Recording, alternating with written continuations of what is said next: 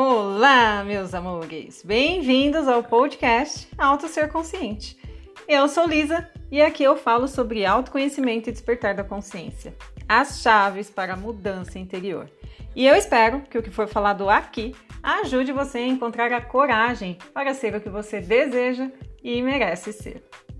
E hoje estamos no nosso 25 episódio e vamos falar sobre a importância de reciclar as suas emoções. Como fazer isso?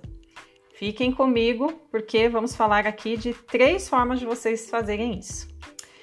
Meus amores, meus amores, vamos ao que interessa então. Eu estou lendo um livro chamado Inovação Emocional, de Heloísa Capelas. Nem preciso dizer que recomendo a leitura, não é mesmo? Sim, sim, sim. O livro fala de como podemos inovar nossas emoções ao reciclar nosso lixo emocional. É simplesmente fantástico. Então, podem comprar e devorem esse livro. No episódio de hoje, eu compartilho essa ideia de reciclar as emoções porque eu achei importantíssimo para fazermos a gestão das nossas emoções e vivermos com mais equilíbrio, alegria e controle emocional. O livro fala disso e eu achei mais uma vez sensacional. E eu já começo aqui com a pergunta: afinal, o que são as emoções? Já pararam para pensar nisso? O que são as suas emoções? Muitas vezes nós confundimos emoção com sentimento. Outras vezes nem sabemos ao certo o que é emoção e muito menos falamos sobre as nossas emoções. Aqui já fica um alerta confundir uma coisa e outra é aceitável. Não falar a respeito é perigoso. Quando é que aprendemos sobre algo? Quando falamos, quando discutimos, quando refletimos a respeito. Então a primeira dica é: que tal falar sobre as suas emoções? Mas Lisa, o que é emoção? Vocês podem me perguntar, não é? A emoção é uma reação instintiva a alguns estímulos externos. Por exemplo, alguém faz ou diz algo que causa a emoção da raiva em você. Sabe aquela aquela freada, aquela cortada no trânsito que você leva? Então, na verdade, você não raciocinou a respeito, não é? A ação do outro simplesmente gerou uma emoção em você que foi a emoção da raiva uma emoção que é a resposta à atitude da outra pessoa com relação a você. E nós temos muitas emoções, se não me engano, mais de 20 emoções.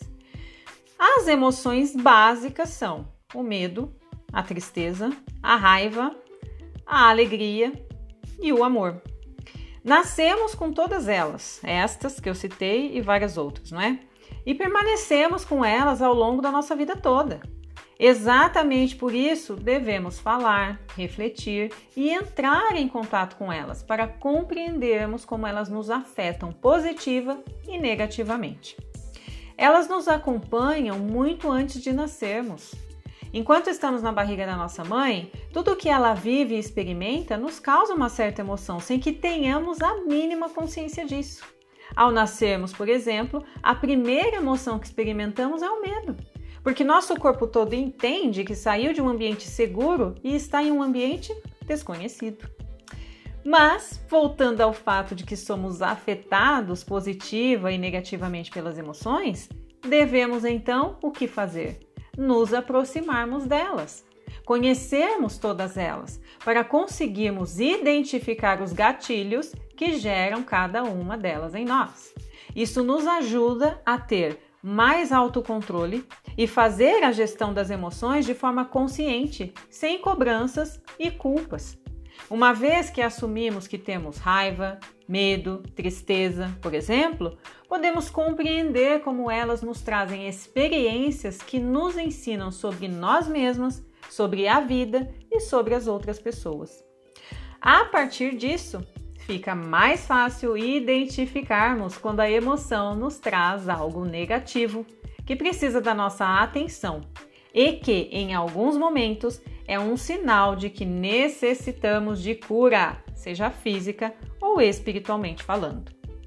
Toda emoção traz algo bom e ruim. Por exemplo, a raiva da, lá do trânsito, sabe? Então, A raiva é uma emoção que indica o quê? Frustração, paralisia diante de certas situações, não é? Imagina essa situação do trânsito. Você não pode simplesmente sair do seu carro e esmurrar aquela pessoa que, que foi é, é, irresponsável, não é? Porque isso vai te causar muitos outros problemas. Então você até xinga, faz alguns gestos, enfim, e deixa a pessoa ir embora, não é?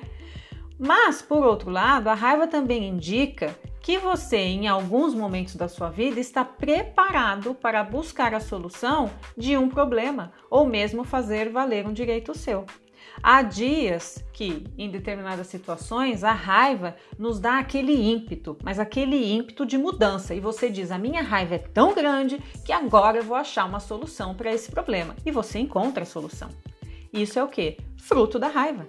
Então veja, a raiva tem o lado bom e o lado ruim, assim como o medo, não é? O medo, ele faz você considerar certas ações que você deve ou não deve tomar, porque podem ou não podem te prejudicar. Na verdade, ele te ajuda te dando um alerta.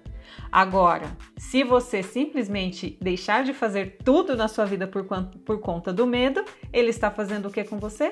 Te paralisando. Então vejam, as emoções elas nos protegem e também nos paralisam.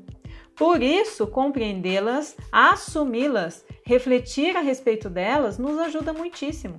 Nos dá clareza e força, porque nos faz ver soluções, caminhos para mudanças e transformações que devemos fazer em nossas vidas.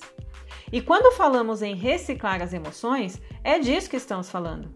Primeiro entendemos e aceitamos as emoções. Depois, decidimos o que fazer com ela, para que possamos viver em equilíbrio de forma plena. Se você está com raiva e sabe dos efeitos positivos e negativos da raiva, você já tem parte da solução. Ao identificar o que a raiva traz de negativo, você pode buscar formas de aliviar a sua raiva e substituí-la por uma emoção ou por um sentimento que ajude você a não viver refém da raiva. E isso você pode fazer com todas as suas emoções. Uma forma de fazer essa reciclagem é a meditação. Sim, meditação. Eu já disse e direi inúmeras vezes. A meditação nos cura, nos ajuda a nos libertarmos de nós mesmas, nos faz entrar em contato com a nossa essência e isso nos fortalece cada vez mais. Quando você medita, você entra em estado de presença e fica mais suscetível a perceber seus padrões de emoção, de sentimento e de comportamento. Ao perceber conscientemente os seus padrões, você compreende como a sua mente, o seu corpo e o seu lado emocional agem e reagem. E por isso você pode fazer escolhas conscientemente. Uma segunda forma de fazer o reconhecimento e a reciclagem das suas emoções é escrever no diário Auto Ser Consciente. Tudo de forma direcionada e com um objetivo claro. Isso quer dizer que você vai escrever sobre os gatilhos, as situações que geraram determinada emoção e o que isso gerou em você. Se sentiu algo bom ou ruim, e o que isso resultou no seu corpo, na sua mente. É importante você escrever os efeitos das emoções, as consequências das emoções. Por exemplo, a raiva nos deixa com a sensação de estarmos carregando um peso. O estômago fica embrulhado, as costas doem. Claro, cada corpo reage de uma forma. E o hábito de meditar e de escrever fazem com que você se torne mais sensível, no sentido positivo da palavra, sensível às sensações do seu corpo e da sua mente. Reciclar na natureza é importante, não é? E em nós, parte da natureza, também é importante. Rever nossas emoções é nos darmos a chance de nos renovarmos, aprendermos e seguirmos nossa vida de maneira saudável, mental e emocionalmente falando. E o autoconhecimento também nos ajuda no enfrentamento, na compreensão e na aceitação das nossas emoções. A partir do momento que nos conhecemos, vamos saindo do casulo e nos fortalecendo para evoluirmos. Por isso, meus amores, se conheçam, meditem, Escrevam para assumirem, compreenderem e reciclarem as suas emoções. Eu tenho certeza de que tudo será muito mais leve na vida de vocês. E chegamos ao fim do episódio de hoje. Eu espero que esse conteúdo tenha sido de valor para vocês. E se fez sentido, adivinhe, compartilhe nas suas redes sociais e marque o perfil ao ser consciente, porque eu vou adorar saber quem é você que me ouve por aqui. Encontro vocês no nosso próximo episódio. Beijos de luz!